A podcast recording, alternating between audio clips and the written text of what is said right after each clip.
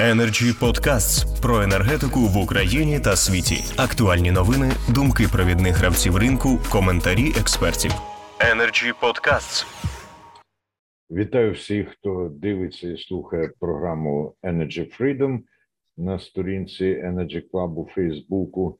Вітаю тих, хто бере участь у обговоренні. А сьогодні ми обговорюємо дуже важливу тему: це як ліквідувати дисбаланс енергосистеми для стабільного проходження опалювального сезону 2021-2022 року, і учасники і учасники сьогодні із тих людей, які добре знаються на цій проблемі, до яких прислухаються, коли йде обговорення і виробляються рішення. Ми не встановлюємо жорсткого регламенту сьогодні. Але я попрошу тих, хто не в етері зараз, хто не промовляє мікрофони, відімкнути, щоб у нас не було перешкод. І нагадую, що дослідження свідчать, що більше семи хвилин промови тут вже починає падати увага аудиторії. Тим, хто дивиться, нагадаю, що під час трансляції у Фейсбуку ви можете ставити власні запитання в коментарях під віконечком де відбувається трансляція. Ну і першим запрошую до слова, за одним висловлюючи подяку за те, що він до нас приєднався, Олександра Візіра, радника міністра енергетики. Будь ласка, пане Олександре. Дякую, що запросили. Я вам більше вдячний, що запросили. Доброго дня, колеги. Вітаю всіх. Враховуючи, що дозволило мене виступити першим, е, я як хотів би задати можливо певні рамки до нашої сьогоднішньої дискусії. І переговорити основні такі концепти, які б насправді було б дуже цікаво також почути від учасників ринку і обговорити їх в якійсь здоровій дискусії. Ем, ситуація дійсно на сьогоднішній момент складна. Вона у нас складна насправді не тільки в Україні. Це звичайно не є виправданням для нашої ситуації, але треба розуміти рамку, що в світі на сьогоднішній момент е, енергетична криза, яка відчувається набагато сильніше ніж вона відчувається в Україні. В світі були виявили відключення, тому що фізично не вистачало ресурсу, не вистачало палива. В Україні на щастя цього не було, і попри роздмухування паніки, а це було дійсно роздмухування паніки, що у нас відбувається віялове відключення. Віялових відключень в Україні не було. Ті речі, які відбувалися, це були планові ремонти. Ми можемо довго дискутувати щодо їх належності і неналежності, але це були планові ремонти, і жодних віялових відключень не було. Енергосистема з точки зору е, фізики вона е, не знаходилася в, в дефіциті, який потребував відключення споживачів.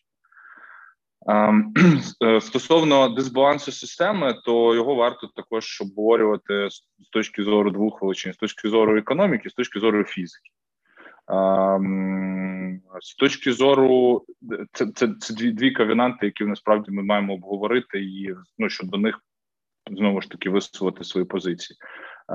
І варто також дуже важливу річ, яку ми маємо врахувати, це е, той виклик, який стоїть перед енергосистемою стосовно роботи в ізольованому режимі, який ми будемо бачити найближчим часом в кінці цього місяця. Робота в ізольованому режимі потребувала багатьох речей, які е, частина учасників ринку ну активно критикує. Навіть от якщо ми говоримо про роботу енергатому, який е, працює на сьогоднішній момент повним складом обладнання, але не повністю завантажений. Це ж знову ж таки речі, які були викликані, викликані радше ситуацію, яка е, вимагалася для планового проходження ізольованого режиму і накопичення палива, ніж е, тим, що була дійсно потреба би при такій роботі при плановому при проходженні планового року. Енергетична криза знову ж таки дала дуже великі, створила дуже великі проблеми з накопиченням палива. Попри те, що фізично в світі досить складно знайти саме вугілля, попри те, що в світі дійсно шенно здорожчав природний газ, і виробництво електричного електричної енергії з нього в наших теперішніх реаліях стає досить проблематично. Попри те, що у нас значна досить велика е, сукупність обладнання теплоелектроцентралі не може виробляти тепло, не виробляючи електричної енергії. Е, на сьогоднішній момент знову повернуся до того, що е, система система працює, електрична енергія виробляється, споживачів не від'єднано. Так е, не від не відключалося, не обмежувалося їхнє споживання. Так, проблем досить багато. Їх треба обговорювати і їх треба вирішувати. Я не зупинюся говорити про те. Я на попередніх етерах також говорив колегам, що насправді багато проблем ми було мали би вже вирішити спільно, а а не а не займатися їхнім постійним обговоренням. Е, я розумію, що час важкий, але важкий час це насправді досить досить важлива річ для об'єднання зусиль для вирішення проблем. Я розумію, що для вирішення більшості проблем ну, вона потребує рішення досить великої кількості органів державної влади, учасників ринку, але без цього насправді ми не дійдемо до, до, до тих результатів, які більшість з нас вважають за, за, за потрібні. Тому я закликаю вас сьогодні провести конструктивну дискусію, напрацювати певні шляхи вирішення проблемних питань варіанти вирішення цих проблемних питань, і після того е, всім разом долучитися до їх реалізації. Дякую. Дякую, пане Олександре. Сьогодні переслідують і мене деякі технічні штуки. Я не зміг одразу вимкнути мікрофон, але це дало мені змогу більше подумати над тим, що ви встигли сказати. І один із пунктів це те, що те, що фахівці цілком можуть розрізнити, що, скажімо, плановий ремонт це не віолове відключення для публіки може виглядати зовсім інакше. Тому потрібно, щоб такі дискусії відбувалися, і терміни, і їхнє вживання також було роз'яснено. Так що дякую вам і за це, і за заклик до спільних зусиль. Так, тепер я запрошую до слова Богдана Сухецького заступника генерального директора з комерційної діяльності Укргідроенерго. Пане Богдане, будь ласка. День, коллеги. Рад всех видеть. Андрей, вас э, особенно рад видеть в добром здравии. Ну, э, в первую очередь, конечно, э, знаете, мы когда начинаем опять объединять усилия какие-то, по поводу чего-то и по поводу каких-то спасения, но выглядит это смешно. Мы каждый год и каждую зиму, наверное, занимаемся какими-то исправлениями э, плохого планирования, какой, какой-то, ну, какого-то, скажем, скажем так, э, неправильного подхода к прохождению осенне-зимнего периода. И мы все время заходим вот в это. А, сейчас мы все же активно, вы понимаете, боремся с э, ценами. Да, упали цены. А, перед этим мы боролись э, с отсутствием э, топлива, когда наша компания «Октябрь» фактически израсходовала все резервы водохранилищ, подтягивая резервы, ожидая, пока, пока подойдет уголь на генерации частные, которые потом поделились государственными генерациями. А, потом мы накапливали воду. Сейчас мы готовы генерировать э, уже дешевую нашу электроэнергию. Но теперь у нас опять проблемы, потому что у нас теперь профицит. И так мы проблемы, один месяц решаем одну проблему дефицита, потом мы решаем проблему профицита, теперь мы будем решать проблему ценовую, потому что э, генерации, которые работают на дорогом угле, на, на дорогом топливе, они страдают от этого. И еще мы ждем изолированный режим. Э, также мы ждем, когда выйдут блоки в ремонты, э, которые работают 15 блоками. Ну, я уже услышал версию о том, что э, действительно они работают не потому, что они нужны были, да, а потому что для того, чтобы генерации накопили, накопили, накопили топливо. Хорошая версия, годится. Но, может быть, надо было сделать это как-то несколько мягче, или же отрегулировать белорусскую энергию, или еще что-то. Сегодня имеем резкие э, э, действия регулятора, который, в принципе, оказался крайне в этой ситуации, который не должен был не планировать ничего. А теперь у нас регулятор крайний, он должен принимать какие-то решения очень срочно, очень быстро, принимается решение на неделю и так постоянно. Эм, я готов сегодня сказать, что э, расчеты, которые выдает министерство э, в идеологии и идеологию, которую выдает, оно в корне неправильно. Сегодня, сегодня имеем э, идеологию, которую, как сказал пан Котин, э, министр энергетики, сказал, что надо работать, и вот они подчиняются этой идеологии. Это было в интервью Котина, даже ничего не придумал, Котин это сказал. Подчиняемся идеологии, которая навязала э, Министерство энергетики. Упали цены. Теперь мы, идем, теперь мы идем дальше. Мы теперь ждем изолированный режим. А будет ли он? У нас э, высокая температура, а зайдем ли мы в э, изолированный режим при такой температуре, если требования у нас от 0 до минус 10? Будем ждать изолированный режим, опять что-то будет происходить. И так каждый раз. Каждый раз у нас страдают расчеты, у нас страдает планирование, у нас страдает э, нормальный график ремонтных компаний. Сегодня мы можем обойтись без э, белорусской энергии, у нас полное водохранилище, только почему-то нас не используют. И это э, украинские средства и украинский производитель. Я бы, наверное, все-таки не, не, не собирался вместе, не спасал ситуацию. Я вот послушаю еще, что Олег Ларионов скажет по поводу, по поводу этой ситуации. Кто куда завел э, компании и как мы героически опять будем спасать. Э, у меня даже была ситуация на прошлой неделе. Нам предложили выкупать для ГАЭС на РДН за наши же деньги, выкупать на РДН электричество. Это при том, что балансирующий рынок работает отдельно. Что имеем? Имеем опять вкладывание государственной компании в какое-то в поднятие цены за что? За то, что у нас идет белорусская энергия? Опять что-то спасаем? Еле отбились пока. И то каждый раз, вот последняя редакция была, опять же Министерство энергетики, а то, что давайте, чтобы э, Укргидро покупал на РДН э, на АГС. А куда ее потом дену с этого АГС?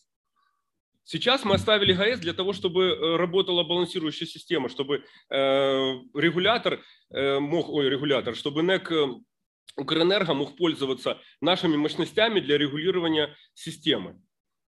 А если бы мы зашли в ситуацию, когда у нас бы обязали покупать на РДН, то у нас бы были полностью заполнены водохранилища в ГАЭСах. И тоже бы потом боролись. А где же взять балансирующие мощности? И так каждый раз. А, вот как по мне, то каждая компания должна просто ответственнее относиться и к стратегиям, и к политике. И вот как раз вот эта самая политика должна быть в стороне от того, когда начинается история с осенне-зимним периодом. Когда мы должны все четко планировать, и самое главное, это должно быть все синхронизировано со всеми компаниями. Они, одна компания делает одно, другая делает другое.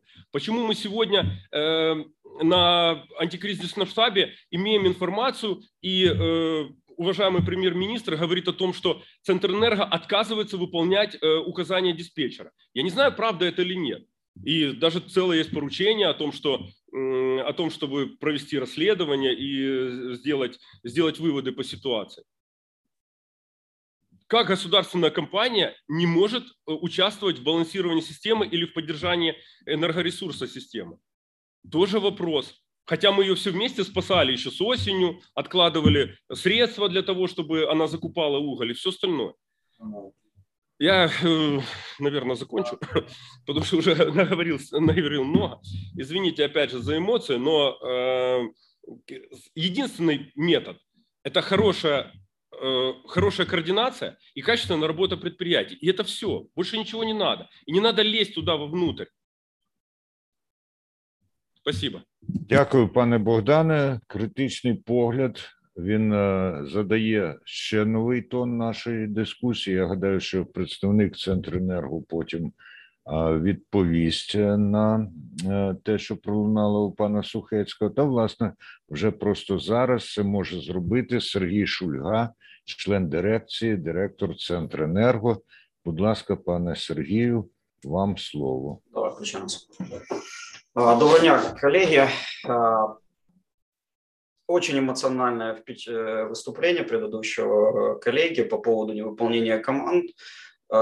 Скажу следующее. В компании были проведены соответствующие, скажем так, служебные расследования по данному вопросу. За период с декабря месяца по текущий момент времени ни одна команда Укрэнерго, не, все команды были выполнены. Это раз. Соответственно, компания ответственно подходит к выполнению команды и понимает свою роль четко, какую роль выполняет компания в энергетической системе Украины и понимают, э, какие, что необходимо делать. Это, это два. Вопрос, связанный э, там, со спасением компании, э, он, как это, с одной стороны правильный, с другой стороны, на самом-то деле, в октябре месяце мы получили ровно те средства, которые задолжал э, Укрэнерго нам э, по балансирующей, за балансирующую энергию за январь-февраль 2021 года, когда, опять же, э, Центр Энерго выступ, помогло, так сказать, поддержало энергетическую систему, на дорогом газе произвело электроэнергию и спасло, поддержало энергосистему. При этом мы вышли с долгами, вышли с Э, скажем так, с убытками, в результате чего ни один банк после такой, это ни один и государственный, ни частный банк не согласился нас финансировать. И, соответственно, мы искали все варианты решения данного вопроса для того, чтобы э, войти в ОЗП э, с запасами угля. Второй вопрос, который там задали с точки зрения там, энергетически, там, что сейчас на текущий момент времени действительно ситуация сложилась на энергетическом рынке, э, очень сложная с точки зрения ценообразования. Э, должен ли действовать регулятор? Мое понимание следующее. Э, регулятор должен действовать, реагировать на данные, скажем, колебания на рынке. Почему? Потому что анализ того же самого оператора рынка показал, что были резкие перетоки с одного рынка РСФ на СРДН на ВДР, и это были манипуляции, по сути, да, некоторыми игроками рынка. Соответственно, как любой регулятор, э, он должен реагировать на такие вещи, предлагать э, решения, принимать, предлагать и принимать решения для того, чтобы цены были стабилизированы. Э, частично приняты были решения, вот с нашей точки зрения, регулятором от 4, потом от 7 числа. Пока их недостаточно. Э, к сожалению, физика процесса складывается очень простая. Действительно, энергоатом сейчас работает на полную мощность, работают ТЭЦы. Э, физи, по физике, как мы говорим, э, действительно сейчас является профицит, поскольку спрос, который планировался на электроэнергию, он меньше, чем в прошлом году в аналогичном периоде. Соответственно, является профицит на электроэнергию. Соответственно, его как это решение, к сожалению, наверное, столкнулись и не просмотрели, скажем так, не, не спрогнозировали, как в этой ситуации действовать. И мы видим то, что есть на самом-то деле, что цена, э, как следствие, цена РДН очень низко упала, и сейчас очень вообще тяжело планировать свою стратегию продаж там на э, на ближайший там, месяц, два, три, да, то есть потому что резкие колебания РДН а, там от 2600, 2700 в январе месяце и до вчера 1800 это э, нонсенс, да, то есть когда э, идет такие резкие колебания на рынке вообще в принципе. Второе, скажу следующее, что со своей стороны компания принимает, э, ну, ответственно подходит к подготов и подготовке к прохождению ЗП. Уже на текущий момент времени там зашло э, в порты там порядка пяти суд, суд, э, суден. Сейчас еще одно судно стоит на, на разгрузке и два, три судна еще идут к нам, да, то есть с точки зрения да, для того, чтобы мы прошли ОЗП. Проблема какой мы столкнулись, это низкие цены и, э, к сожалению, к сожалению, э, электроэнергия э, теплогенерирующая, она самая дорогая. Да? Текущая стоимость, себестоимость не покрывается там цены РДН, ДД наши не покрывают текущую, даже, даже себестоимость. Сейчас, на текущий момент времени, вся теплогенерация а, с учетом того импортного угля, который приходит, и тех цен, которые есть на, э, на этот импортный уголь, находится в убытках. Это на прошлом заседании Кабинета министров, да, то есть это озвучено было, все это, все теплогенерации говорят, что, э, ну, если мы не примем каких-то кардинальных мер, а, мероприятий, э, может в следующем году и теплогенерации не быть. Ну, то есть давайте так смотреть. Поэтому ну, кризис есть, это факт, и необходимо принимать решения. С нашей точки зрения, те э, решения, которые приняты там по, по урегулированию цен на РДН, ВДР рынке, да, они нужны были, это раз, мы их поддерживаем. Второй вопрос, э, при текущем потреблении, производстве электроэнергии однозначно необходим, ну, импорт не нужен, стране, да, его необходимо убрать, потому что сейчас там в среднем от 600 до, э, до 800 мегаватт э, часовой нагруз, базовой нагрузки идет. Это импорт, и получается, что э, наш блок, по сути, это там один блок атомной электростанции идет на дешевом, ну, то есть можно просто выключить, и, и чтобы энергоатом мог спокойно работать и правильно продавать свою электроэнергию. Потому что вся эта электроэнергия, она на самом-то деле идет, опять же, в рынок РДН, и она его обваливает. Это два. То есть это вопрос импорта, ограничение импорта на текущий момент времени. И третий вопрос – это э, касательно там, теплогенераций, это поднять их, поднятие цены что имеется в виду? То есть э, разумная цена для теплогенерации с точки зрения покрытия ее затрат. Мы, мы есть, у нас есть наработанные мероприятия там, с поддерживанием там, Донбасс Энерго, ДТЭК, то, то, с точки зрения, точки зрения это э, введение там, платы за мощность, которая позволит хотя бы фиксированную часть э, наших расходов э, покрывать, поскольку наши энергоблоки, они энергосистеме нужны, но они включаются в моменты, когда система действительно требуется, дефицит возникает в системе, и мы должны систему энергетически поддержать. Вот. Но блоки, э, но при текущих ценах эта цена, себестоимость точно не покрывается. Соответственно, если компания там, э, Украине, там, энергетической системе Украины необходима такая мощность, за нее поддержание нужно платить. Такие мероприятия, это не новое, а, такие вещи есть э, предусмотрены в других странах Европы. Также таким путем многие страны прошли и идут, и они это используют. Поэтому э, вот мы за эти изменения, которые должны действительно положительно влиять на э, экономику теплогенерирующих э, станций. Ну, у меня все. Дякую, пане Сергію. У нас Олександр Візір е, зараз матиме репліку, але в нашій нараді конференції бере участь ще Юрій Зуба, він начальник департаменту стрейтингу е, електричної енергії Центренерго. Можливо, він щось додасть до того, що сказав Сергій Шульга. А після цього Олександр Візір. Да, хотел еще пару слов сказать э, к словам Сергея Анатольевича.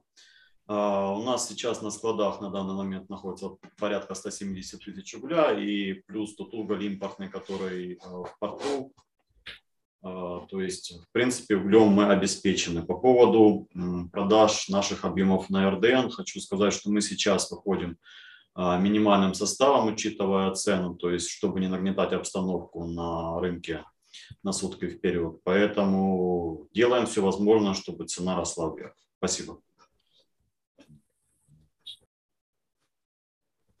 Дякую. І тепер репліка Олександра Візіра. Але перед тим на Фейсбуці у нас теж триває обговорення, і Ольга Кошарна написала: Поддержую позицію Укргідроенерго. Позиція Міненерго зовсім не професійна і шкодить електроенергетиці. Пане Олександре, будь ласка. Ну, очікувано, що е, суб'єкт е, знаєте, е, досить класно, коли е, колеги кажуть просто оксюміроновські фрази, коли з одного боку потрібна аля координація, а з іншого боку, глибоке планування. Всі ж колеги також прекрасно розуміють, який орган в країні вирішує яке питання. З одного боку, коли виникають питання Міністерство енергетики має їх вирішити, причому вони також різносторонні. Питання стосовно закупки на ГАЕСах невигідно Укргідра, вигідно тому, хто буде виробляти цю електричну енергію. У теплової генерації одна одні запити, у гідра інші запити, у атома третє. Обмеження імпорту знаходиться в волі четвертої особи, але ви не в цьому все е, Міненерго. Це дуже професійно. Дякую в лапках. Стосовно того, що знову ж таки не треба втручатися, але з іншого боку підрулювати ручним механізмом. Так давайте визначимося. Або міністерство задає рамку, і всі роблять в рамці, і що відбувається в ринку, то відбувається в ринку. Або е, ой, якщо сталося обвали, то треба всім вирішувати це питання. Причому знову ж таки, де ринок, а де е, Міненерго? Міненерго немає жодної генерації в, в управлінні. А стосовно того, що відбуває, що, що ізоляція, що буде, не буде, ізоляція погоджувалася 5 місяців тому. Е, щоб погодити ізоляцію, нам треба було погодити із Російською Федерацією з Білорусією, коли це відбудеться. У нас також були е, визначені ними рамки, коли вони готові були зробити е, відключення нас і відключення нас від них. У нас був умовно кажучи, план Б, що зробити, якщо Росія Росія чи, чи Білорусія відмовляться, але слава Богу, цього плану не довелося виконувати.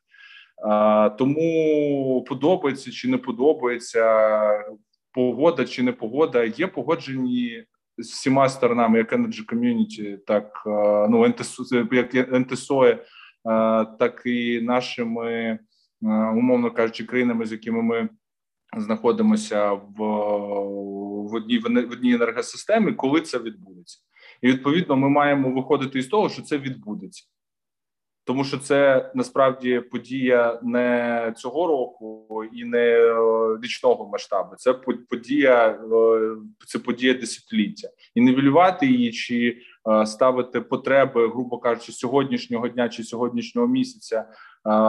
Вирішення цих проблем вставити на одні ваги з проблемою питанням відключення. Ну, значить, ми недооцінюємо ситуацію.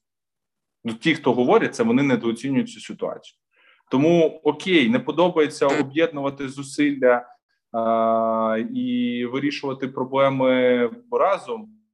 Не питання. Нехай кожен вирішує сам сам свої проблеми. Тоді просто не треба зробити закидів стосовно а, необхідності планування. І знову ж таки правові а, рамки цього планування прогнозних балансів Усього. Просто давайте тоді перейдемо в дискусію нормативну і визначимо, які і що за собою несуть ці документи. Дякую.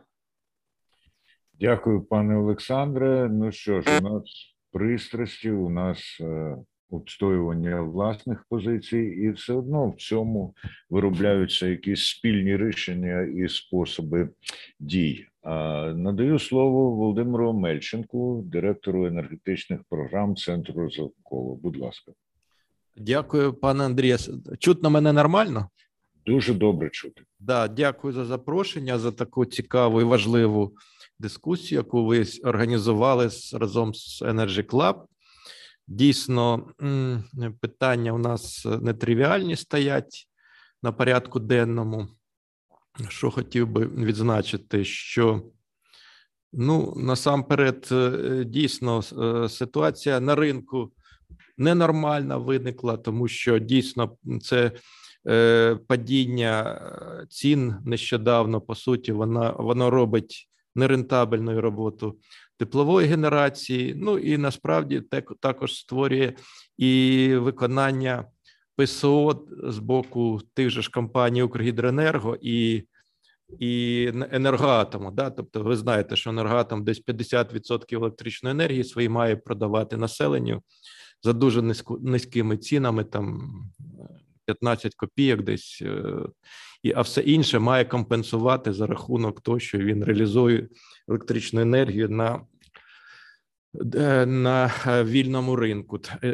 Так, от така ситуація вона не сприятиме. Я думаю, що виконання цих ПСО, тому тому думаю, що борги вони будуть тільки від цього зростати. А чому а чому виникли виникли такі низькі ціни? Тому, на, на мій погляд, що тут очевидна є певна певні умис, умисні дії певних трейдерів, певних гравців. Якщо проаналізувати дійсно, хто купує в енергоатом цю електроенергію на українській енергетичній біржі і потім перепродає за заниженими цінами, збиваючи ціни на РДН, то там ці трейдери відомі. Це десь десяток трейдерів. Там, тип, е, в, принципі, їх всі можна побачити. Це це електро community, які купують білоруську електроенергію, наприклад, ЗЕВ Trading, е, МБС Engineering, ОНК Group, ну і інші трейдери, да, які займаються такими речами. Е, і мені здається, що тут вже серйозна роль і НКРЄКП, і Укренерго, які мають е, слідкувати за такою ситуацією, не дозволяти такі умисні дії, які дійсно створюють критичну ситуацію на ринку, і до того часу, поки така ситуація залишатиметься, і коли державні наші органи, той же антимонопольний комітет, той же НКРЄКП не будуть реагувати на такі дії чи заплющувати на це очі, то ми. Е, просто будемо е, весь час перебувати в боргах, і з цих боргів ніколи не вийдемо і не зможемо виконувати ні ПСО, не мож, не зможемо закуповувати палива е, в першу чергу вугілля.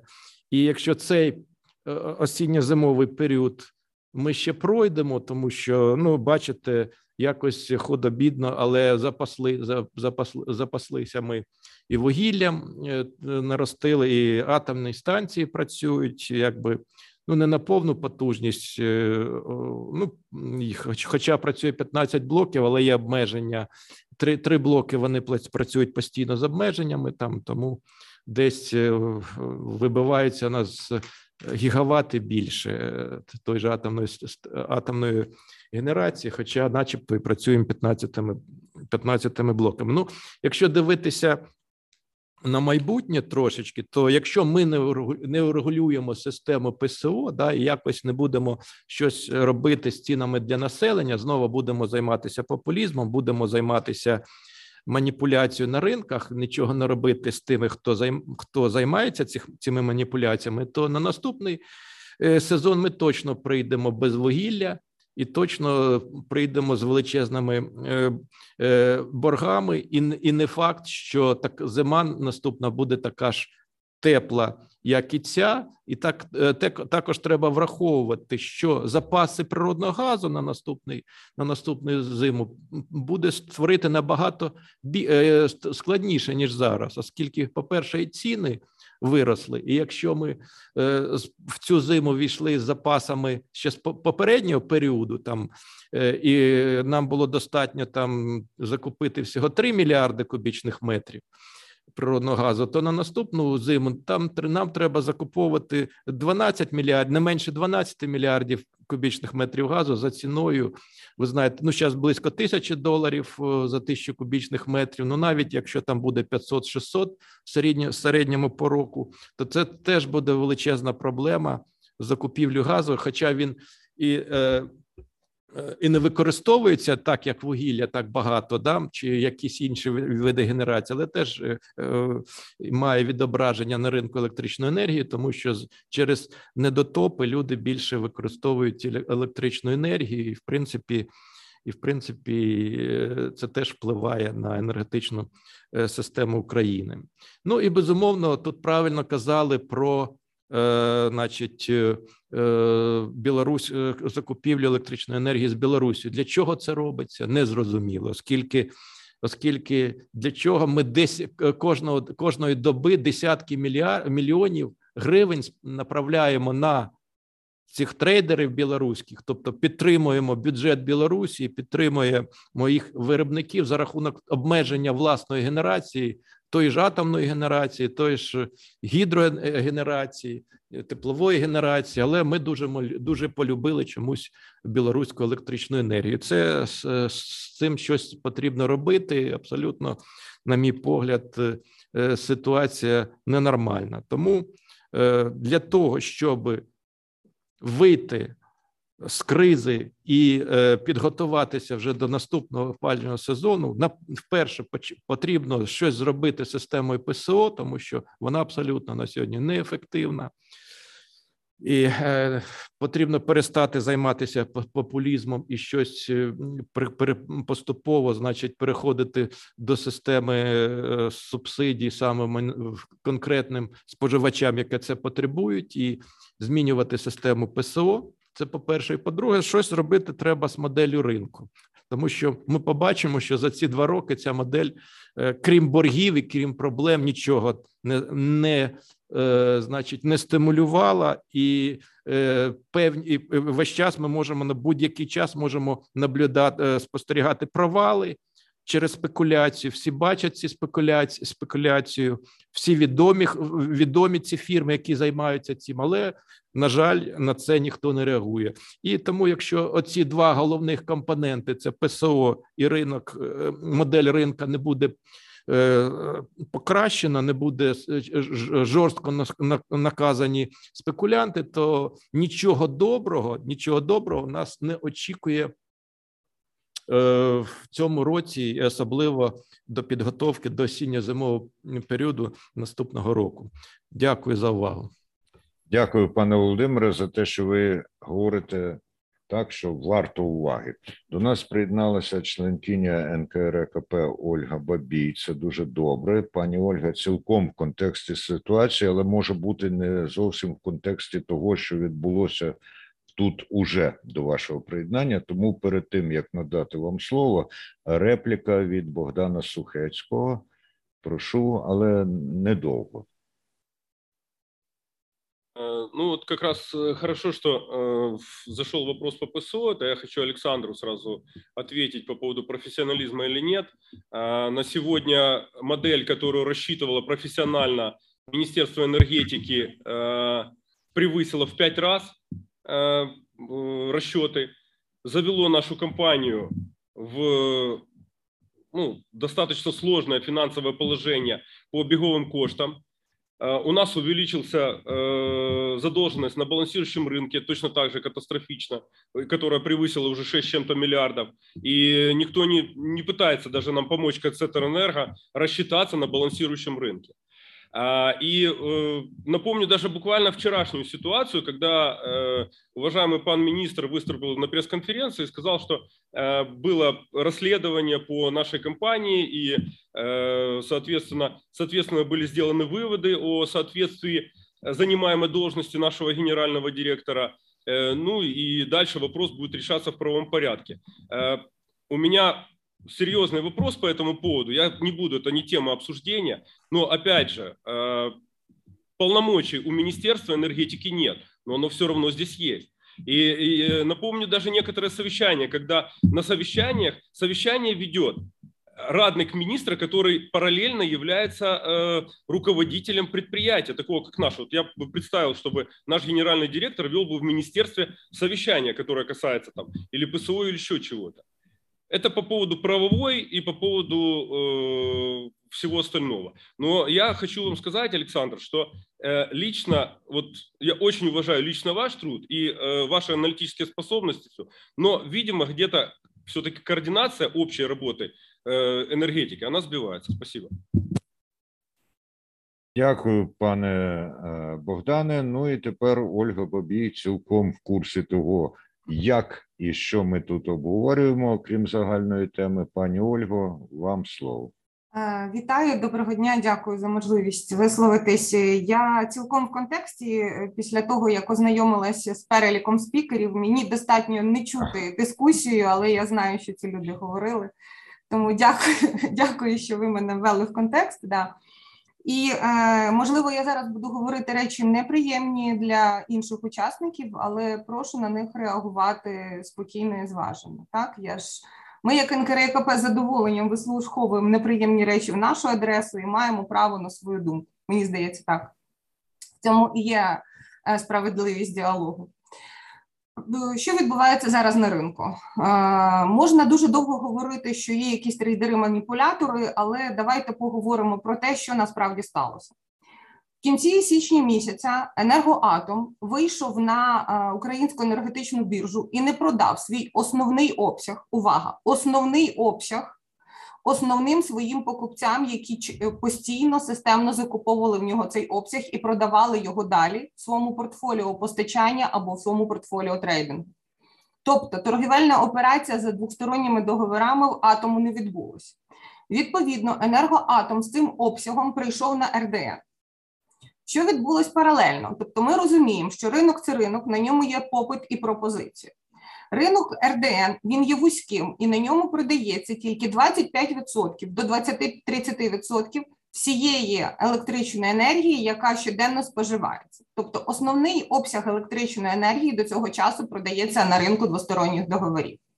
Що відбулось далі на РДН? Далі на РДН ті самі компанії, які не купили в енергоатому цей обсяг, забрали з РДН свій попит і перенесли цей попит на внутрішньодобовий ринок. Якщо ми, прекрасні аналітики, проаналізуємо структуру обсягів РДН та ВДР за останні два тижні, півтори тижні в порівнянні з січним місяцем, то ми побачимо, що обсяг ВДР на сьогоднішній день, на вчорашній, складав складав 90 тисяч мегаватт годин. При таких самих е, при такому самому при такій самій ситуації до 10 тисяч мегаватт годин в січні місяці. Чи є поведінка чи цих учасників нетиповою? Запитання. Що ми бачимо зараз на ринку?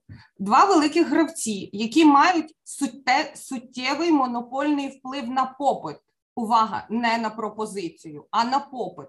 Переміщуючи цей попит з того чи іншого сегменту ринку, можуть впливати на ціноутворення на тому чи іншому сегменті ринку. І ситуація, яка відбулася саме за останній тиждень, нам це і показала. Ми можемо вічно говорити, що вода тече в протилежному напрямку, але цифри і статистика доводять, що саме через те, що два учасники ринку прибрали попит з РДНу, там склалася така ціна. І ніякі трейдери дрібні своїми діями, своєю поведінкою не змогли би завалити РДН, тому що суттєво збільшилась пропозиція і абсолютно зник попит. Якщо з РДН забирають попит в обсязі в обсязі 60 тисяч мегаватт на добу, при е, стандартній пропозиції сумарному обсягу РДН до е, 190 тисяч мегаватт, то це звичайна ситуація. Він просто обвалюється, тому що якщо немає попиту, стрімко падає ціна. Такі дії учасників цих призводять до того, що енергоатом іде на ВДР, намагається там продатися, а потім не продається і попадає на балансуючий. Чи є така поведінка учасників з умисною поведінкою, яка призводить до збитковості енергоатому? Ми, як регулятор, вважаємо, що така поведінка може бути. В поведінці даних учасників може бути попередня змова. І така поведінка, коли вони не купили обсяг в енергоатому, загнали енергоатом в РДН, потім загнали його в, РД, е, в ВДР і потім своїми діями через створення штучного попиту загнали його на балансуючий, існує це все правда. І я не думаю, що тут є людина, яка може хоч щось сказане зараз мною е, опротестувати або сказати, що це неправда, тому що це цифри, які зараз можна вийти і перевірити на сайті оператора ринку. Це цифри обсягу. Це перша частина питання. Дійсно, після того як це все сталося, регулятор почав чиняти дії для того, щоб така поведінка на ВДРі цих учасників була економічно невигідна, тому що внутрішньодобовий ринок відповідно до стратегії і моделі діючого ринку є ринком е, сьогодні на сьогодні. І це ринок, коли хтось не збалансував своє портфоліо, і де там просто докупляється. Це не ринок перепродажу, це не ринок заробітку, це ринок, на якому допродується електрична енергія для постачальників, яким треба збалансувати своє портфоліо. Далі е, така нетипова ситуація на ринку е, ВДР привела до того, що ми дійсно там встановили економічно невигідні цінові обмеження. Е, вчора ми прийняли ще повторне рішення, що тепер ціна на ВДР формується, мінімальна ціна формується з урахуванням РДНу плюс 50%. Ми побачимо, як сьогодні будуть себе поводити ці учасники, чи повернуться вони своїм попитом на РДН. Тому що якщо вони своїм попитом на РДН не повернуться, е, в їхніх діях можна буде е, реально вважати, вбачати ознаки змови і поведінки, яка приводить до зумисного обвалу цін на ринку на добу наперед. Це перше. Друге, ем, що стосується торгівельної стратегії атому, ніхто не забороняв атому, якщо він не продався в графіку на місяць, вийти на ринок і продати непродані об'єми об'єми тижневими, е, тижневими обсягами. Тобто атом в будь-який спосіб мав виходити на ринок двосторонніх договорів і намагатися продати непродане портфоліо, яке вони не продали. Тому е, до, до атому теж є запитання, чому вони вибрали на лютий місяць таку торгівельну стратегію, тому що той обсяг, з який вони виходять на РДН, є величезним для РДН, і він його просто завалює. Друга частина питання: вчорашній день аналізуємо. Починаючи з вчорашнього дня, у нас дійсно додався суттєво світловий день. Ми бачимо вітряну погоду, і вчора гарантований покупець збільшив, збільшив свій обсяг пропозиції на е, РДН майже на 15 тисяч мегаватт. Тобто вчорашній РДН складав близько 220 тисяч мегаватт при попиті 120. Профіцит складав 100 тисяч мегаватт. Яка може бути ціна на такому ринку, якщо на таку пропозицію існує в два рази менший попит? Тому е, можна вічно звинувачувати регулятора в тому, що він щось неправильно робить, але ринок регулює себе завжди попитом і пропозицією. Е, Далі, е, коли ми говоримо за імпорт і експорт, я би хотіла всіх експертів звернути увагу на дві важливих речі: не тільки на імпорт, а й на експорт. Ми всі знаємо, що ми зараз як країна боремося за кожну тонну вугілля. Е, яку для того, щоб ми могли 23-27 е, лютого пройти нормально ізольований режим і об'єднатися з європейською енергосистемою. Іде боротьба за те, щоб ми змогли накопичити достатньо вугілля, щоб ми пройшли е, ізольований режим і також нормально профункціонували після ізольованого режиму, тому що не не тільки треба пройти ізольований режим, треба ще зробити так, щоб ми могли нормально функціонувати до кінця лютого, в березні. У нас не було ніяких проблем, щоб в нас були запаси енергоресурсів. Що відбувається зараз? Наявність імпорту в певні години. Увага, це нерівний графік, це всього-навсього до 8 годин. Е, в певні пікові години наявність імпорту дозволяла останні місяці накопичити вугілля для того, щоб це вугілля для покриття пікового споживання не спалювалось, а накопичувалось саме для проходження ізольованого режиму. Але коли ми говоримо за імпорт, давайте ми поговоримо за експорт і подивимося на його динаміку. За останній тиждень наша експортна позиція 24 години на добу складає 700 МВт.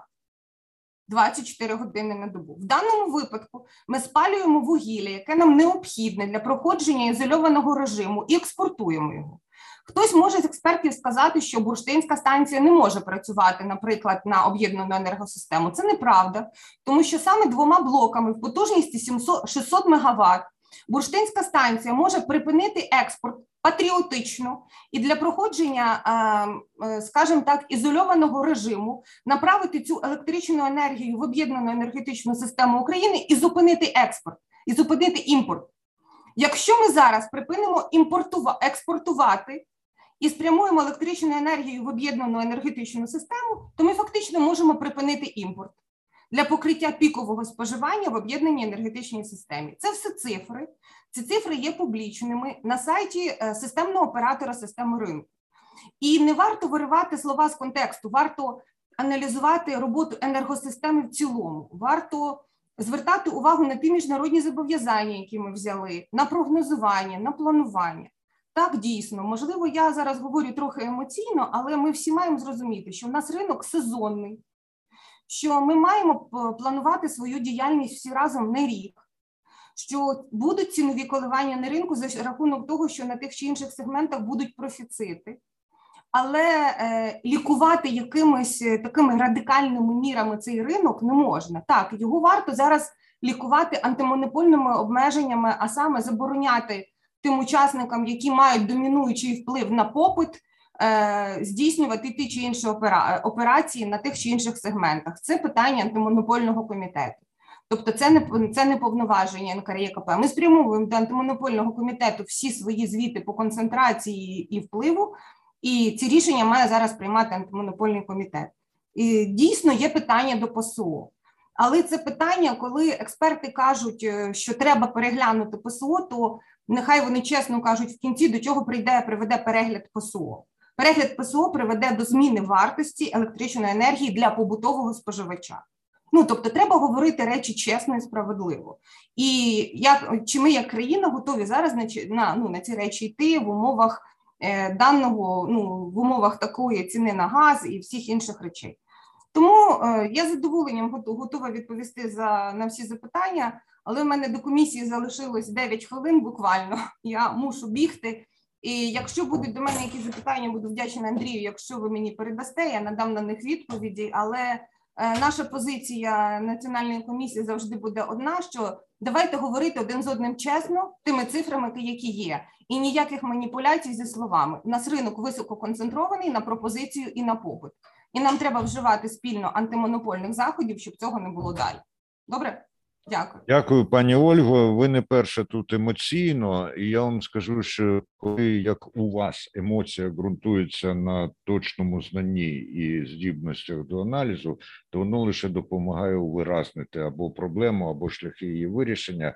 Ну, от е, Володимир Мельченко руку підняв. Я не знаю, чи у нього запитання до пані Бабі чи репліка. В будь-якому разі, якщо запитання до пані Ольги, то враховуйте, що в неї зовсім уже немає часу. Да, я зрозумів. Е, дякую, пан пані Ольга, за вашу е, доповідь. Було дуже цікаво, але знов таки, що все ж таки ви не відкрили насправді Америку, те, що розповіли, як працює наш сьогодні ринок і чому виникає, значить. Такі коливання цін, це я думаю, всім учасникам зрозуміло. Е, що ви дійсно підтвердили, що існує маніпуляція, але знов таки е, для того НКРЄКП і антимонопольний комітет створено, щоб не констатувати постійно, що да, ось маніпуляції, да, от падають ринку. Ваше завдання інше, щоб цього не допустити, щоб реагувати вчасно, а не просто констатувати факти, які і всі і так і без вас знають. Вибачте, да, це перше. І друге. І друге питання: не зрозуміло, чому ви так е, потужно е, захищаєте імпорт електричної енергії з Білорусі, тому що тому що е, дійсно для чого нам цей імпорт на сьогодні? Ніякої потреби в нього в ньому немає. Для чого нам обмежувати власних виробників? Значить, в коштах, да, обмежувати власну генерацію і захищати білоруський імпорт, пояснюючи це, начебто, імпортом з Бурштинського острова, і все рівно чи буде він той імпорт, чи не буде з Бурштинського острова. А якщо все рівно залишиться імпорт з Білорусі, це ніяким чином на ринок і на ціни не вплине. Розумієте? Дякую. Дякую, пане Володимире. Я тільки хочу закликати, що ні, я закликаю, щоб емоційність у нас не переростала в особистісні якісь з'ясування відносин. Пані Ольго, якщо хочете відповісти, то дві хвилини у вас є, а потім можна і на комісію. Дякую. Е, я е, ще раз уточнюю позицію. Е, НКРЄКП не підтримує імпорт. Але станом на сьогодні для нашої енергосистеми імпорт є елементом, який дозволяє нам накопичити запаси палива для проходження е, ізольованого режиму та сталого завершення осінньо-зимового періоду. Так Тому... у нас же профіцит. У нас же ж профіцит. Всі ж кажуть, що профіцит. Що ж? Я прошу не маніпулювати словами профіцит. Я прошу вивчити графік споживання і подивитися, в які години споживається імпорт. Імпорт споживається саме в пікові години, коли енергосистема не профіцитна. У нас енергосистема профіцитна в певні години, а в певні години дефіцитна. І от в цьому і полягає маніпуляція. Я графік Укренерго перевіряю вранці і ввечері, слідкую за його е, динамікою і завжди раджу всім бути в цифрах і в інформації. Це дуже рятує від е, можливих маніпуляцій. Дякую. Дякую, пані Ольго. Ну що ж, будуть ще до вас запитання. Ми вам їх обов'язково передамо. Та у нас е, зараз, е, до речі, вже незабаром нас е, матиме покинути і Олександр Візір, але перед тим як йому надати слово, чи прагнуть висловитись хтось із тих, хто не подавав заявки, але з нами зараз працюють. Це Володимир Терещенко. Energy 365. Пане Володимире, хочете? Так, бачу вашу руку, будь ласка, вам слово. Да. Здравствуйте всем. Я э, хотел бы что сказать из всего услышанного и добавить немножко. Ольга Баби правильно все говорит. В общем, это соответствует рынку. Единственное, немножко продлил бы эту цепочку проблемы, потому что цепочка проблемы заключается еще не только в крупных игроках рынка, которые манипулируют рынком, но они ничего не нарушают при этом до сегодняшнего дня, покуда не было этих ограничений. Но есть другая проблема. Как бы крупный игрок не манипулировал на рынке своими объемами перевода с РДН в ВДР и обратно, э, это бы без генерации не удалось никогда единственный игрок рынка, то есть это генерация. Генерация диктует цены всегда. Когда атом выходит э, на балансирующий рынок, он за бесценок отдает свою энергию генерациям, которые страхуют этих игроков. И поэтому, э, когда идет такая страховка, вот здесь основная проблема рынка, но она почему-то не решилась. Решилась проблема поднять ночь на РДН, и решилась ВДР проблема. В этом день РДН остался такой же э, э, опасный, как и был. И генерация поддерживает эту цену. Атом не может продаться на РДН и на ВДР, потому что его энергии можно не брать спокойно, дать стать ниже его и забрать его дешевую энергию, бесплатную энергию, не поднимая блоки, продать всю. Поэтому это первая проблема, которая вот я бы продлил вот эту цепочку проблем, это сегодняшнего дня. Вторая проблема есть а, корпорация, которая на самом деле крупный игрок, которая во всех сегментах абсолютно имеет э, своих игроков. Все полностью присутствуют, как в генерации, как в распределении, как в поставке, в трейдинге, в поставке универсальной услуги, везде абсолютно. Такая компания имеет возможность манипулировать рынком, какой бы мы его ни создавали.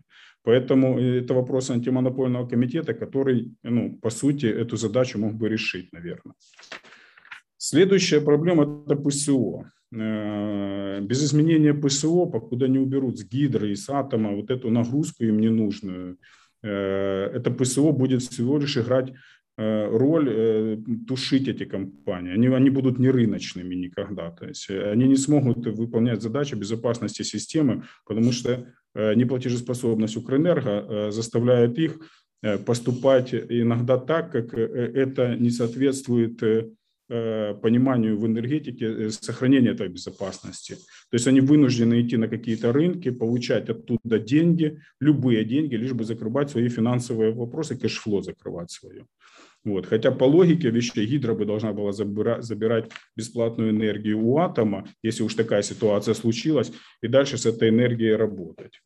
Это вот то, что касается ПСО, покуда его не уберут отсюда и не приведут в соответствие финансовым ПСО вообще по всем коммунальным услугам для населения и выровнять цены, мы никогда не придем в тот рынок, в который мы идем. Это постоянные манипуляции будут.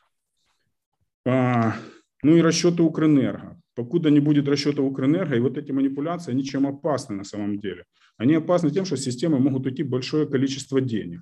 Их и так не, не хватает в системе. Как только оно выйдет из системы, это объем денег, начнутся большие проблемы. То есть с неплатежами, с покупками, с закупками и всем остальным. Система будет в колоссальной проблеме. И покуда с Укрэнерго это не будет решен вопрос, не будет здесь рынка никакого, как бы мы ни ограничивали и ничего не делали.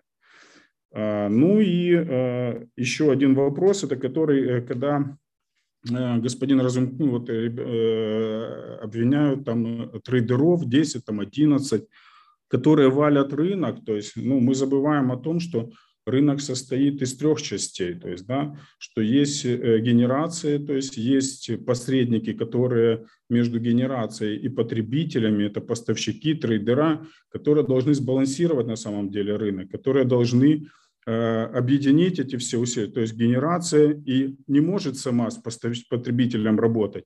и говорить о том, где они нужны или не нужны, манипулируют или не манипулируют, здесь рынок должен определять, то есть они должны быть в рынке. Генерация, не продавая дешевую электроэнергию, обеспечивает себя.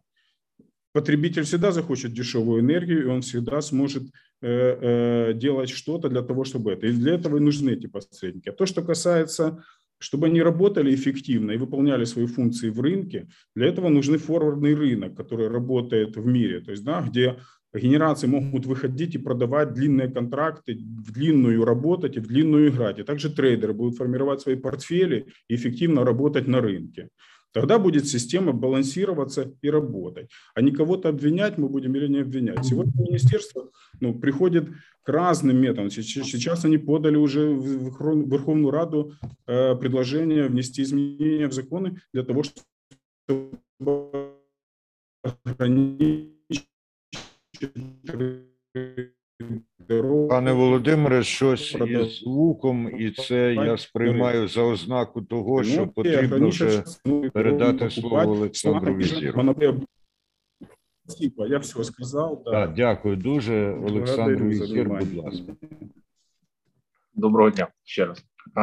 Я буквально коротку репліку. Я на початку казав, давайте вийдемо в якийсь в якийсь результат. От насправді я дійсно високо ціную професійні якості пана Богдана Леонідовича. Чесно, це об'єктивно, без без подхалімажа і без цього без сарказму. Ми у нас насправді зараз на столі з вами лежить питання, яке в якому ми частково можемо вирішити е, питання балансуючого ринку для вас. Е, це не довантаження атомом за січень лютий е, минулого року. Я розумію пропозиція, яку вчора була озвучена. Ту критику, яку дали ваші колеги, вона об'єктивна і нормальна. Ми вчора додатково надсилали ще нюанси для того, щоб скоригувати і не завдати жодних ми ми хочемо зробити, щоб це не було жодних негативних наслідків е, для компанії «Укргідроенерго». Паралельно з цим вирішити частково вирішити питання розрахунків на балансуючому ринку. Е, давайте вирішимо цю це питання. Воно реально може бути вирішено в дуже короткі строки, і ви виправите частково виправити проблему з ліквідністю. Я не хочу створювати для жодних учасників ринку нових проблем. Я розумію, що більшість проблем була вже створена, і я вважаю своєю задачею е, спробувати частину цих проблем вирішити. І аналогічно і закликаю вас. Давайте спробуємо її вирішити. Є умовне е, розуміння зі сторони гарантованого покупця Укренерго, Енергатома як е, з цими обсягами розійтися, і ми розуміємо, що о, ті небаланси, які були спричинені гарантованим покупцем е, в січні лютому для потреб товарного ПСО. Вони мають от ця сума має повернутися назад на балансуючий ринок. А враховуючи, що заборгованість перед Укргідроенерго – це половина заборгованості, більше половини заборгованості балансуючого ринку, то з кожна кожна гривня, яка повертається на балансуючий ринок, 50 копійок відійде вам. Чим більше ми на е, наситимо цей ринок, тим більше грошей повернеться вам. Давайте спробуємо вирішити швидким темпом цю, цю ситуацію той варіант, який ми запропонували, інший варіант, який ви бачите. Але ми вирішимо, ви побачите реальний результат. Я побачу, ви побачите. Ми всі, грубо кажучи, е, переходячи йдучи по одній вулиці, будемо один одному подавати руку і розуміти, що ми йдемо в вирішення проблем, а не в їх створення. Дякую, пане Олександре. Ще кілька хвилин є у вас? Є. Є чудово, бо я бачу, що увімкнув камеру Борис Лапін із ОНК Груп, і можливо у нього до вас теж є запитання або репліка. Будь ласка, пане Борис. Добрый день, уважаемые коллеги. Если честно, было достаточно много реплик после выступления Владимира из центра Разумкова, но уже после выступления Ольги Баби их стало меньше.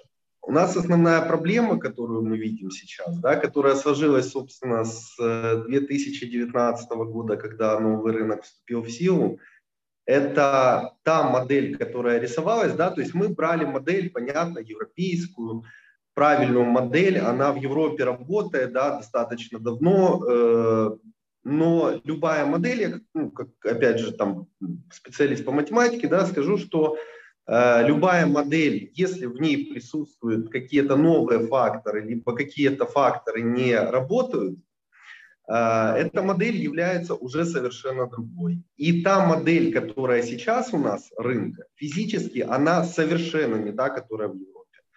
Начиная от небалансов, которые не платят Укрэнерго, да, то есть э, заканчивая в принципе э, моментами, когда есть возможность достаточно длительные периоды манипулировать рынком. Э, и моменты, когда у нас фактически вот проблема мина замедленного действия, которая была заложена еще в, начиная с мая прошлого года, да, недостаток ресурсов, да, то есть это отсутствие денежных средств на покупку угля теплогенерирующими компаниями она фактически была заложена в мае прошлого года. Если мы сейчас говорим про прохождение э, отопитель, ну, э, осенне-зимнего периода 2021-2022, мы его пройдем. Ну, то есть как бы угля нам хватит, да, то есть уже, по крайней мере. А, мощности атомка нормально работает, да, чуть позже включится гидроэнерго, да, горпок начнет еще больше работать, да, то есть физически нам электроэнергии хватит уже, да, тем более и погода нас тоже балует.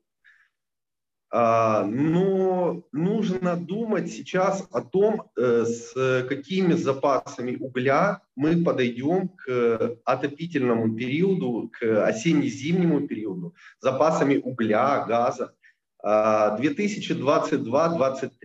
С такими ценами, а, когда тепловая генерация находится фактически на уровне убыточности, это, к сожалению, невозможно. То есть э, увеличивать запасы э, угля на складах, э, позднее возможно закупать газ, исходя из тех цен, которые сейчас сложились на рынке, физически невозможно. Наше предложение, да, то есть э, понятно, что если нет определенной э, доли контроля, да, то есть, а сюда должно включаться не только НКРЕКП, да, потому что у э, нацкомиссии э, по факту э, ну, руки определенным образом связаны. Да, и при объемах, э, громадных объемах, которые основные участники рынка могут генерировать и Э, зарабатывать дополнительные прибыли, либо э, не терпеть определенные убытки, да, то есть штраф НКРЕКП в размере максимальный, по-моему, 1,7 миллиона гривен, ну, это фактически ничего. Поэтому должен подключаться, естественно, если там есть манипуляция, да, то есть э, должен подключаться антимонопольный комитет. Плюс, если мы все-таки строим систему, которая европейскую, то нам бы не помешало э, опыт иностранных коллег, как они в подобных ситуациях себя вели. Да, то есть наверняка такие тоже ситуации, как сейчас, у них случались. Каким образом они в тех ситуациях себя вели?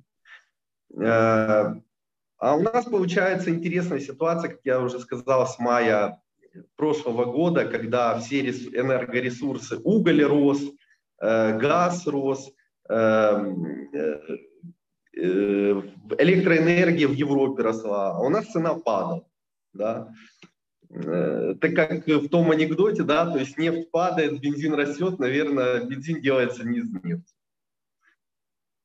То есть вот вкратце, наверное, проблематика з нашої Дякую, дякую, пане Борисе, за цей вагомий внесок. У нас ще є люди, які не висловлювалися. і Олег Ларіонов, комерційний директор Донбасенерго. Пане Олег, будь ласка. Доброго, доброго дня, все коллеги.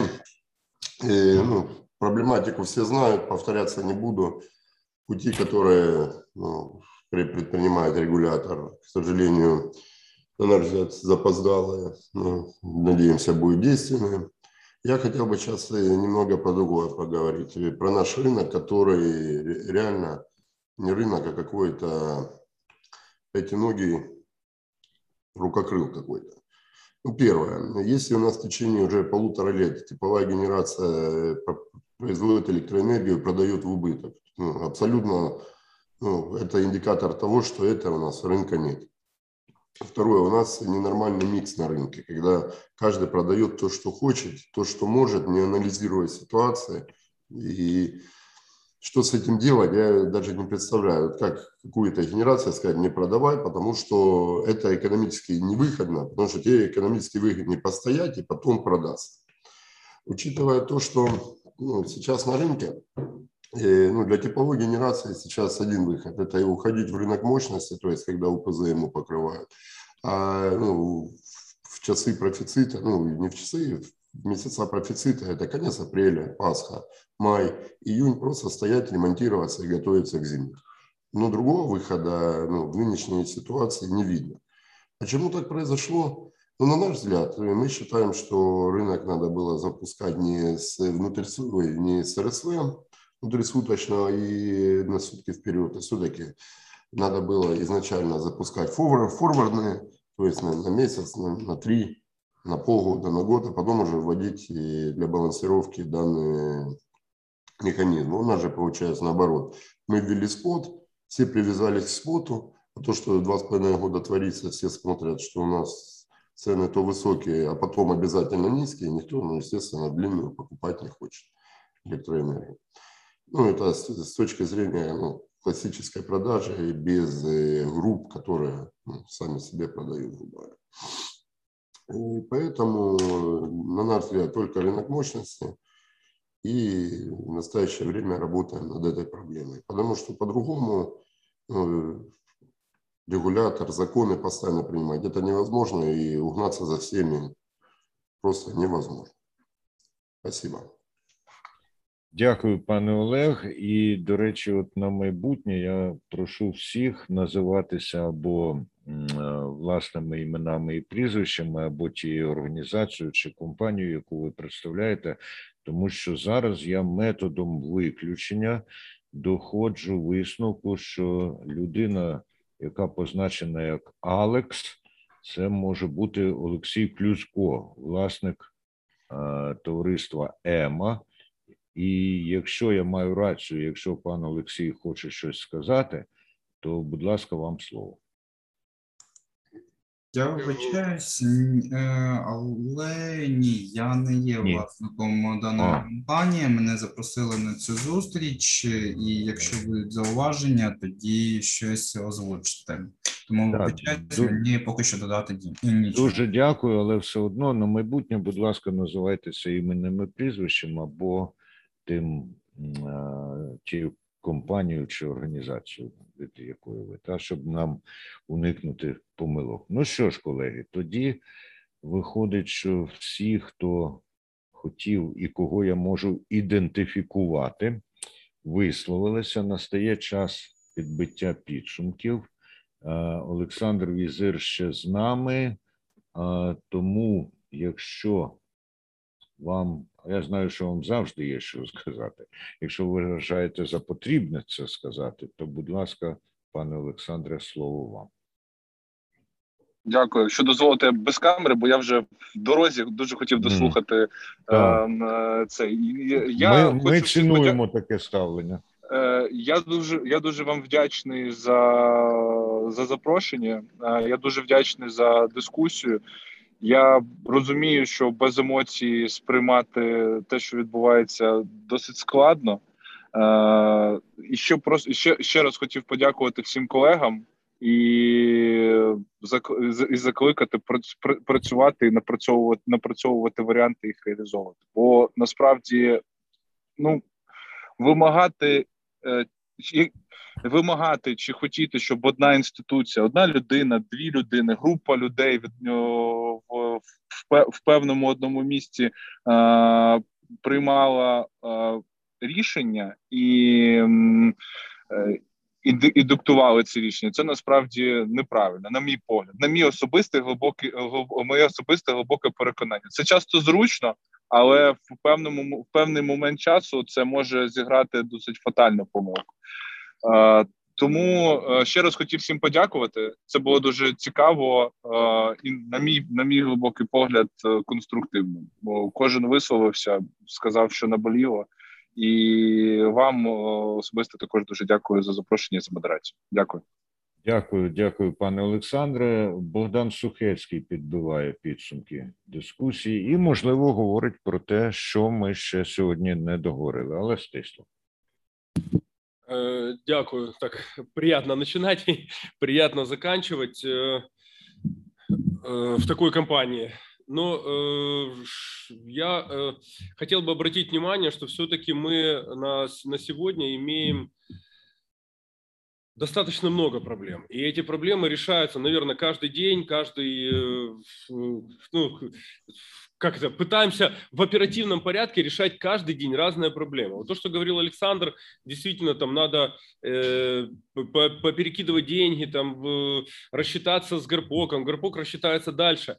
Но я хочу обозначить одно. Мы все должны быть в рамках, в рамках законодательства и хотя бы в рамках нормальных, ну, таких взаимовідносин. Если нам говорят, что с нами будут рассчитываться, а вы сначала помогите Центрэнерго, а потом с вами рассчитаются, то мы должны на это рассчитывать.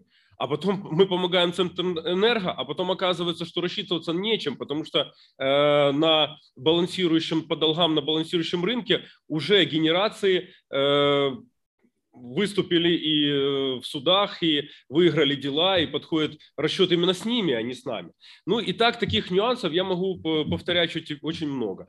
Э, вопрос в следующем. Когда государственные генерации работают, они должны быть драйверами. Драйверами и в ценообразовании, и в порядке, и, наверное, в какой-то надежности. И это должны быть именно государственные генерации. На то, что мы можем э, рассчитывать, на что, на что мы можем опираться. Мы считаем на сегодня, что компания Укргидроэнерго как раз есть надежным партнером и для трейдеров, и для покупателей, и в том числе ну, для государства, учитывая оплаты наших налогов и объемы того, что мы делаем. Поэтому э, я хотел бы пожелать всем коллегам действительно пройти сейчас этот нелегкий период сейчас, и вы прекрасно понимаете, что мы войдем в период э, весны, когда включатся генерации, и у нас будет паводок, и опять же будет профицит. Мы еще один стресс будем переживать. Поэтому я надеюсь, что мы все-таки улучшим ситуацию с планированием в энергосистеме. И хочу всем пожелать удачи на э, вот этот вот достаточно сложный, особенно в части изолированного режима и выхода, и потом дальнейшей весны, э, достаточно сложный период. Спасибо. Дякую, пане Богдане. Ваше побажання занотовано, прийнято до виконання. Ну, а тепер я бачу, що Сергій Шульга ще з нами. Прошу, пане Сергію, нагадаю, центр енерго, будь ласка. А, ну, большое спасибо. Видно меня, да? Не видно, але чути. Три секунды видно, да? О, а тепер видно, так. Да. Ну, скажем так, если коротко, понятны проблемы тепловой генерации, понятны проблемы всего рынка. Текущий дизайн рынка, который есть, он существует, к сожалению, неэффективен. Это показали перманентные кризисы, начиная там с ну, прошлый год, этот год. Соответственно, над этим дизайном необходимо, а, первое, пер, пер, смотреть, э, вносить изменения и, соответственно, того, чтобы было первое прогнозируемое производ, прогнозируемые цены. Э, для, для это важно очень и для производителей, и для потребителей, э, для того, чтобы мы могли компании государственного сектора строить свои долгосрочные планы, а не затыкать дыры какие-то и решать постоянные проблемы. Вторую проблему там тепловой генерации мы уже озвучили, это платы мощности, поскольку, ну, давайте четко понимать, что без тепловой генерации в ближайшие там 10-15 лет, не знаю, ну, по моему мнению, мы, она необходима для Украины, и, соответственно, нужно ее поддерживать. Э, второй вопрос Третий вопрос – это решение действительно проблем на балансирующем рынке, и здесь уже без бюджетных вливаний э, тех проблем э, уже, к сожалению, не решится. Сама, сама эта проблема не разрулится, необходимо вносить изменения. Мы уже э, сколько раз говорили в министерствах и там, в своих письмах, что эту проблему, она должна, это уже государственная проблема, она должна реализовываться через вливание средств через государственный бюджет поскольку эти долги будут постоянно накапливаться, э, они будут перманентными, и э, эту задачу не решишь, э, она сама не рассосется, это два. Вот. Ну, если мы хотим, нужна поддержка. Там, рынок, к сожалению, построен таким образом, что тепловая генерация на протяжении последних там, двух лет, наверное, убыточна при таком ценообразовании. Это некорректный дизайн рынка. Нужно думать, как это можно реализовать, изменить и, соответственно, внести изменения Ну, і це коротко. Большое вам спасибо. Дякую, пане Сергію, за активну участь і за те, що були і є з нами до кінця. І Борис Лапін, будь ласка, прикінцеві зауваження. Э, спасибо большое за приглашение, во-первых. Достаточно много здравых мыслей здесь прозвучало от участников рынка. То есть э, я бы хотел еще дополнительно добавить к словам представителя Укргидроэнерго э, то, что действительно для того, чтобы рынок нормально функционировал, ему необходимо доверие. Доверие между участниками рынка. А откуда появляется вообще недоверие? Да? То есть, а, мы, мы не являемся генерацией, да, мы являемся поставщиками. Не секрет, что на рынке Украины цена э, для конечных потребителей, она привязана к РДН. Да, то есть может идти РДН плюс, да, плюс к РДН, может быть РДН минус для крупных потребителей, то есть меньше, чем цена. Откуда берется ресурс? Берется он по фиксированной цене. И если завтра то есть сегодня мы выкупили по фиксированной цене определенный объем для поставки потребителям конечным, а, понимая, что ну, рынок на дубу наперед, у нас идет привязка по цене, а, а завтра наш поставщик, да, генерация, у которого мы купили этот объем по фиксированной цене, то есть поверили, да, а, выходит на рынок РДН в том числе и начинает своими действиями его заваливать, то мы получаем убыток. Причем убыток мы получаем от того поставщика, да, от той генерации, которой мы, собственно, доверились, купив у, них, у нее ресурс по фиксированной цене. Вот этого момента доверия тоже немножко не хватает на рынке. Спасибо. Дякую, пане Борисе. Судячи з усмішки, з якою ви закінчили свою промову, довіри зараз бракує. Я завжди але ви знаєте, але ви знаєте, що вона відновиться або з'явиться. Володимир Терещенко, будь ласка.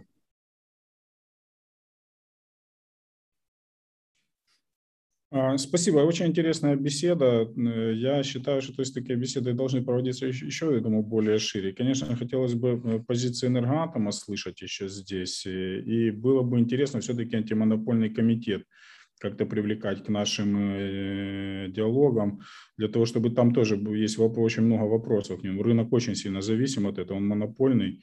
И поэтому, э, мне кажется, хотелось бы еще услышать э, ТЭЦы и все, чтобы они свое мнение высказали по поводу происходящего на рынке как они его видят.